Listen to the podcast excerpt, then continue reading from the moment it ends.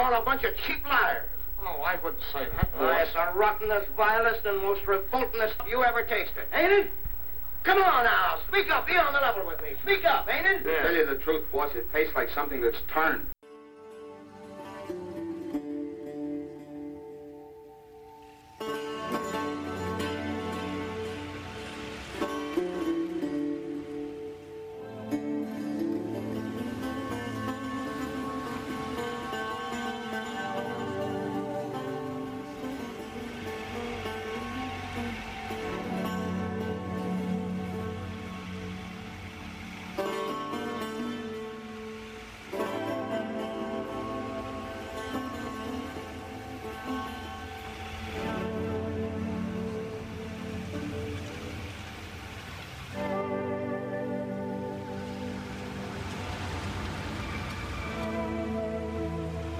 Experience is mediated by the mechanisms of sense perception, mentation, language, etc., and certainly all art consists of some further mediation of experience. However, mediation takes place by degrees. Some experiences, like taste, smell, sexual pleasure, are less mediated than others. Reading a book, looking through a telescope, listening to a record. Some media, especially live arts such as dance, theater, music, or bardic performance, are less mediated than others, such as TV, CDs, virtual reality. Even among the media usually called media, some are more and others are less mediated, according to the intensity of imaginative participation they demand. Print and radio demand more of the imagination, film less, TV even less, virtual reality the least of all, so far. For art, the intervention of capital always signals a further degree of mediation. To say that art is commodified is to say that a mediation or standing in between has occurred, and that this betweenness amounts to a split, and that this split amounts to alienation. I begin this audio essay, composed over the first two weeks of June 2005, with a brief audio clip of my own discovery that my laptop can record my voice directly into an audio manipulation program. I'm using Audacity software on my laptop, and though the software is imperfect, it's a free download and hence brilliant in its promotion of sharing rather than enclosure of information and ideas and the fencing off of creativity. I begin with the word essay to evoke the French etymology meaning to try, and to invoke Montaigne, who modeled the intellectual value of self reflective writing. His liminal location between the geographic enclosure that prompted Moore's utopia and the vast expansion of shared knowledge and creativity we call the Renaissance may, perhaps, be mirrored in some way in us today as we navigate cyberspace. Baby, this thing is bigger than all of us. Let me try and see how this records. Oh, this is amazing. It's recording my voice and I'm looking at my own voice pattern. So I'm going to stop now and see how this sounds. This audio collage is also a listening challenge in its multiple layers and theoretical references. Listeners will be required to focus, but in a relaxed way that may be more receptive to grasping the multiple audio layers at once. One of Marshall McLuhan's observations is that the ubiquity and increasing technical sophistication of modern media will require a new kind of thinking more aligned with pattern recognition than linearity or classification to most effectively tap into the all at once nature of modern communications technology. The following is a collection of interviews, audio samples from TV and the web, occasionally interspersed with my commentary. The phrase literacy or media literacy, Mhm. like what comes to mind? um, having the ability to, like, say, with our computers, use those to get the information that you're looking for out. Used to be Britannica, Mhm, now it's mhm, Google. mhm. Yeah, we have a laptop that we keep our books on and burn discs that we need for like the shop or for Mhm. like all of our music here is MP3s and we just burn them to a MP3 disc. While some layers of this essay are randomly juxtaposed, others are deliberate, and sometimes discussion of theory will connect in some way to the competing background audio. This is for further critical reflection and writing. Even as I type these words, I listen to streaming audio through iTunes to Serendipity from the Dub Beautiful Collective, one of the options under Ambient on the iTunes streaming radio menu on my laptop. What I enjoy most about this experience is that ambient music often combines non lyrical vocal snippets, phrases, conversation, or prose that I find captivating and thought provoking, and which I can often understand even as I am engaged in other language activities like this writing.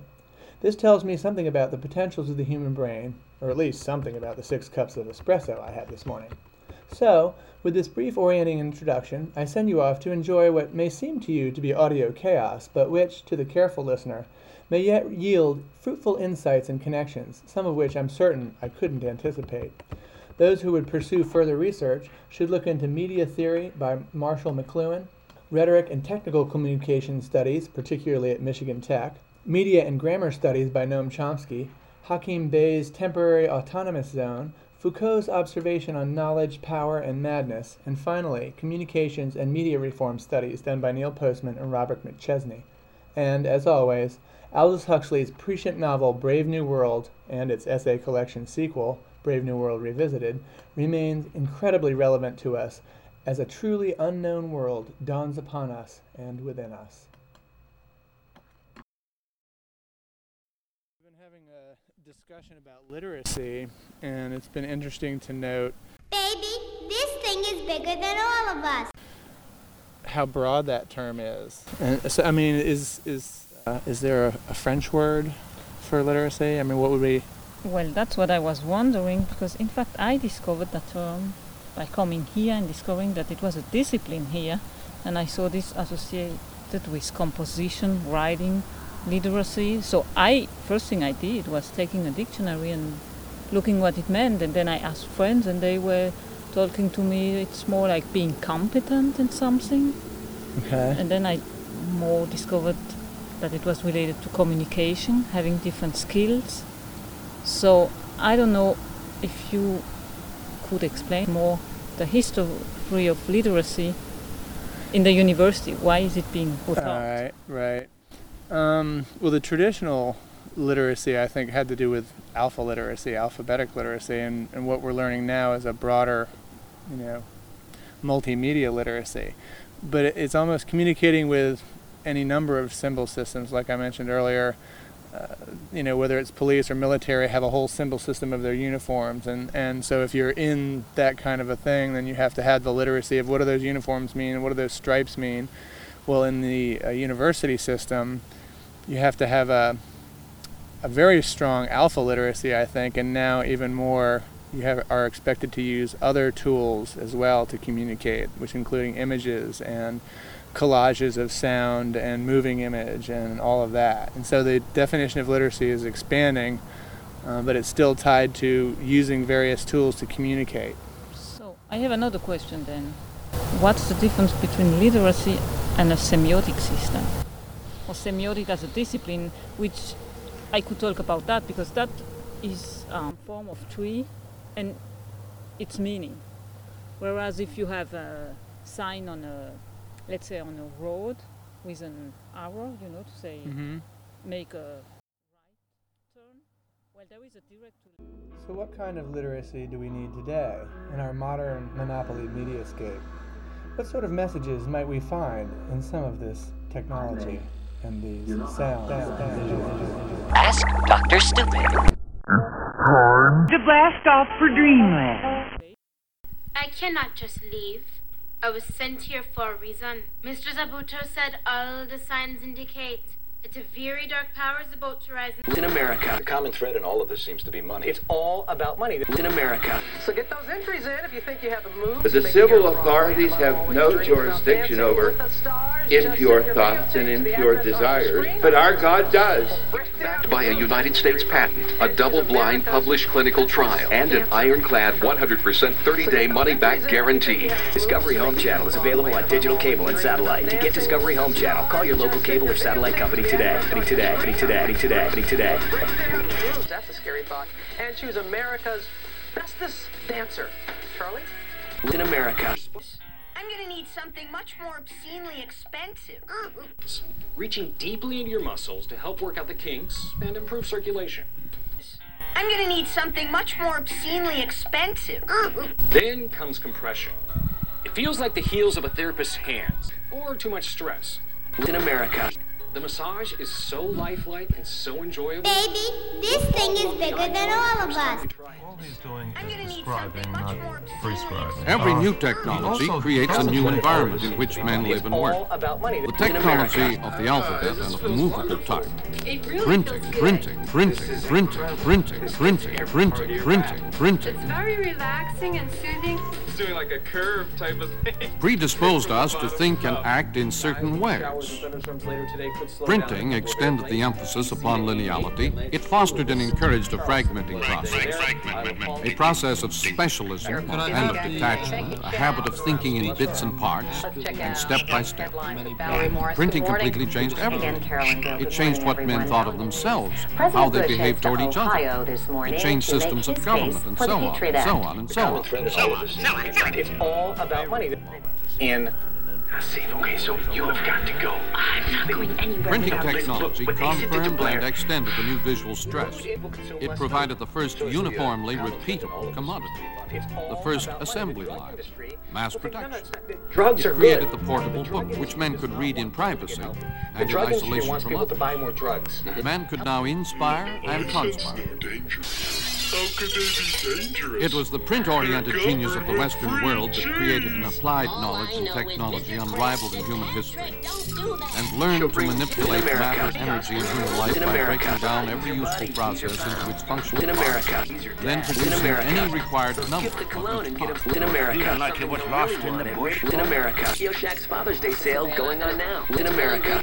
Like Dish I don't know if Network Satellite TV with a $50. Radio Shack gift card by mail and rebate and a free jurors were DVD player instantly with purchase, but only this weekend in America. But hurry, because this deal only lasts through the weekend. The Father's Day sale at Radio Shack reports I'm going to need something much more obscenely by one of the jurors does not mean a verdict is imminent. So long, ordinary toothbrush. News back, news back, news back, news back, news back. You have all of these reporters. They've got to produce every day, got to produce every day, got to produce every day. And sometimes it gets to be a little bit absurd. What we're forced to talk about, what we're forced to talk about, what we're forced to talk about, what we're forced to talk about when we have to fill all these hours of airtime. If you're one of those people you're one of those people who constantly worry, if you're one of those people who constantly worry.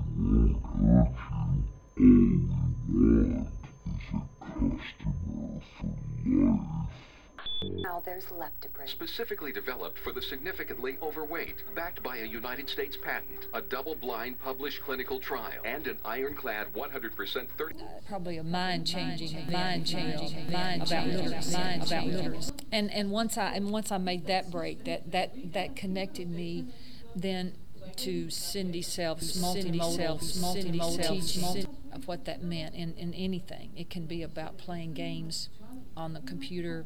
It, it can be anything. It can be um, the you know all the literacies that all the literacies have. All the literacies I just now respect. I just now respect. I just now respect. I am as a teacher of writing. I'm thinking about. I'm letting go, I'm letting go of this whole thing about the written text, the alphabet literacy, uh, recognizing it for what it is, the value. I mean, I have clung to that. I mean, I love words, and I love to see how they fit together and the meaning they can bring. At the same time, I'm a very visual person, and so.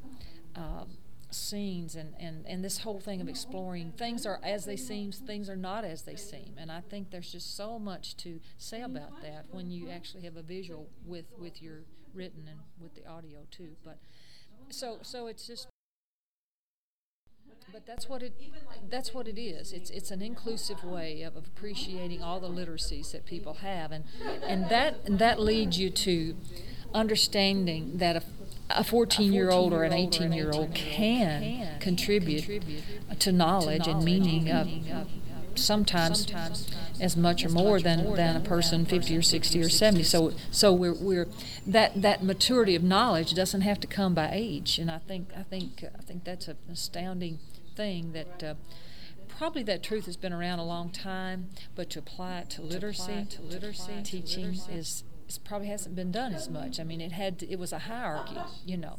The, the professor held the knowledge, you didn't, and I'm going to fill the cup, and you're going to retain it and receive it, and that kind of thing. So we're not receptors. Teachers are not receptors anymore. of knowledge. Well, that's a breakthrough for me, and uh, They're all a bunch of cheap liars. Oh, I wouldn't say that. Why, it's the rottenest, vilest, and most revoltingest you ever tasted, ain't it? Come on now, speak up. Be on the level with me. Speak up, ain't it? To tell you the truth, boss, it tastes like something that's turned. Now, you, Mike, how do you feel? Like I was cauterized. Boat to rise In America. The common thread in all of this seems to be money. It's all about money. In America. So get those entries in if you think you have the moves to make it here on Broadway. And if I've always dreamed about dancing with the stars, just send your videotape to the address on your screen. Our experts will break down your moves. That's a scary thought. And choose America's bestest dancer. Charlie? I mean, I happen to know people who are emotionally sick because they've done all kinds of surgeries and face scrubbings and all kinds of things, and they're still not satisfied. So I, I think there's a hint of. I think there's a part of paranoia in that. Maybe you'd never be never be never. So our kids need direction. Our kids need direction.